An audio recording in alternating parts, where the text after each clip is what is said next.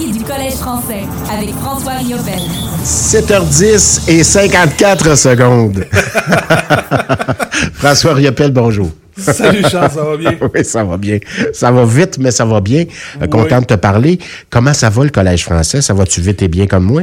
Ben écoute, il y, a eu, euh, il y a eu un seul match euh, depuis vendredi dernier quand on s'est parlé. C'était euh, du côté de Montréal, le Collège français qui a reçu la qui, re, qui visitait plutôt les Rangers de Montréal à l'aréna Michel euh, Normandin.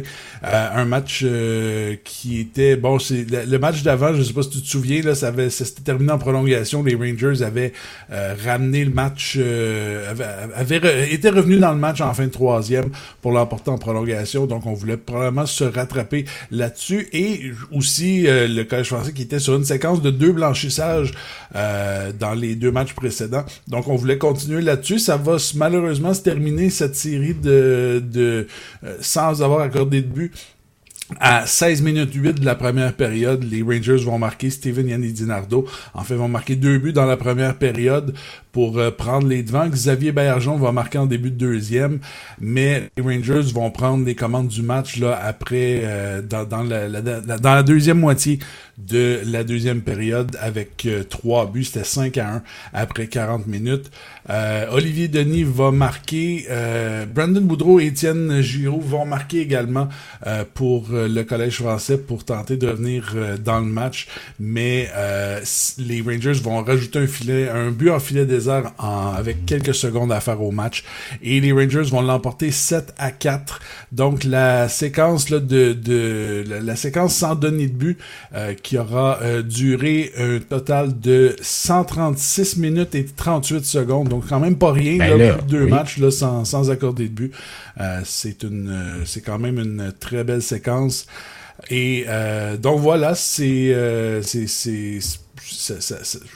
le, le collège français, bon, qui, qui va con- qui continue à, à se tenir au euh, huitième rang euh, du classement, donc avec neuf victoires, sept défaites et une défaite en prolongation. Ils sont euh, seulement deux points devant euh, leurs adversaires de ce vendredi, de, de, de ce soir, les Inuits de Grand Bay. J'y reviens, j'y reviens un peu plus tard, mais euh, donc c'est ça. Et euh, trois points derrière les, euh, les Condors du Cégep de Beauce-Appalaches. Le classement est quand même très serré. Là. Euh, les, les Cobras de Terrebonne étaient juste devant le Collège français euh, au septième rang. Ils, ils viennent de tomber en cinquième place, mais sont seulement quatre points de- devant le Collège français. C'est euh, le, le, le- le- le milieu de classement, là, les positions 3 à 9, là, c'est extrêmement serré. Il y a seulement 9 points qui séparent la troisième de la neuvième position. Donc tout peut changer à un moment. Euh, et c'est euh, une, be- une belle une belle parité. Oui, Je mais veux, on espère monter vers le haut. Oui, non, Ouais. exactement. Mais tout est possible, je pense, en plus, avec le, le, le, le- retour au, au Colisée Jean Béliveau qui s'en vient très bientôt. Là.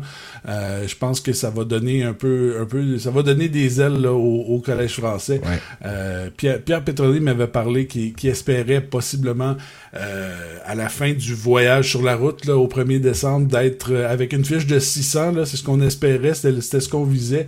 On est à 5,60, donc c'est quand même, euh, on, on- on est quand même là. là Bon, OK. Avec, avec cinq matchs à jouer avant le retour. Le Euh, retour on au, au 1er décembre, donc au Exactement, Colisée Jean Béliveau, exactement. à Longueuil. Avant de parler des matchs de la semaine, je veux te parler de la Coupe euh, de la Coupe Canada de l'Est, la Eastern Canada Cup qui a eu lieu cette semaine. Euh, le fameux tournoi qu'on a qu'on avait chaque année, là, qui avait pas été, je pense, la dernière édition, c'était en 2020. Euh, en 2019, là, juste avant le- la, la pandémie, je voulais euh, en parler rapidement parce qu'on avait des joueurs du Collège français qui étaient euh, là-bas, qui faisaient, qui représentaient l'équipe euh, le, LHJQ Saint-Louis.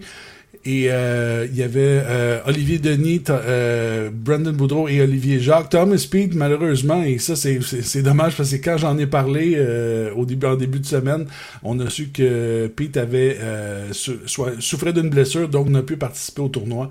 Donc on avait trois représentants, accompagnés bien sûr par Stéphane Gauthier, le gérant d'équipement, que je salue. Je sais qu'il est souvent à l'écoute de nos chroniques. Ah oui, on le salue. On le salue en effet.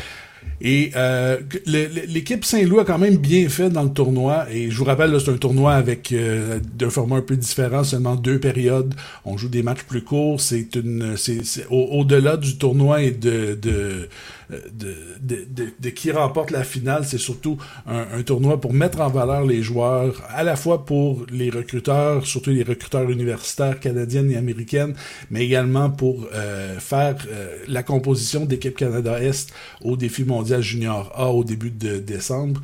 Euh, donc, pour le l'équipe Saint-Louis, quand même bien fort, remporté trois des quatre matchs du tournoi à la ronde, avait remporté 5 à 2 lundi après-midi.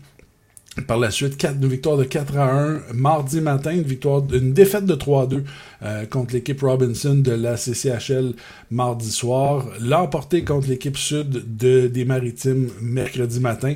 C'est malheureusement incliné en demi-finale contre l'équipe euh, Iserman de la CCHL par la manque de 3-2. C'est d'ailleurs cette équipe-là qui a remporté le tournoi face à l'équipe Howard Chuck de la OGHL. Une victoire en tir de barrage, si je me souviens bien. Donc, euh, une défaite en demi-finale, mais tout de même une belle, belle prestation de l'équipe Saint-Louis. Donc, on félicite, euh, on félicite tout, tout, tout, on félicite toute l'équipe, tout le monde. Et, tout à fait. Euh, on, espère que ça, ça, ça, ce tournoi aura porté fruit. Voilà. Ben, merci François. Je te souhaite un beau week-end. Écoute, rapidement, les matchs de la fin de semaine, parce qu'il y a, il va c'est sûr qu'il y a des matchs, oui. Il y a trois matchs dans la prochaine semaine, donc on va en parler euh, rapidement. Et euh, comme je disais, il reste cinq matchs avant la prochaine, avant, avant le retour au Colisée Jean Béliveau.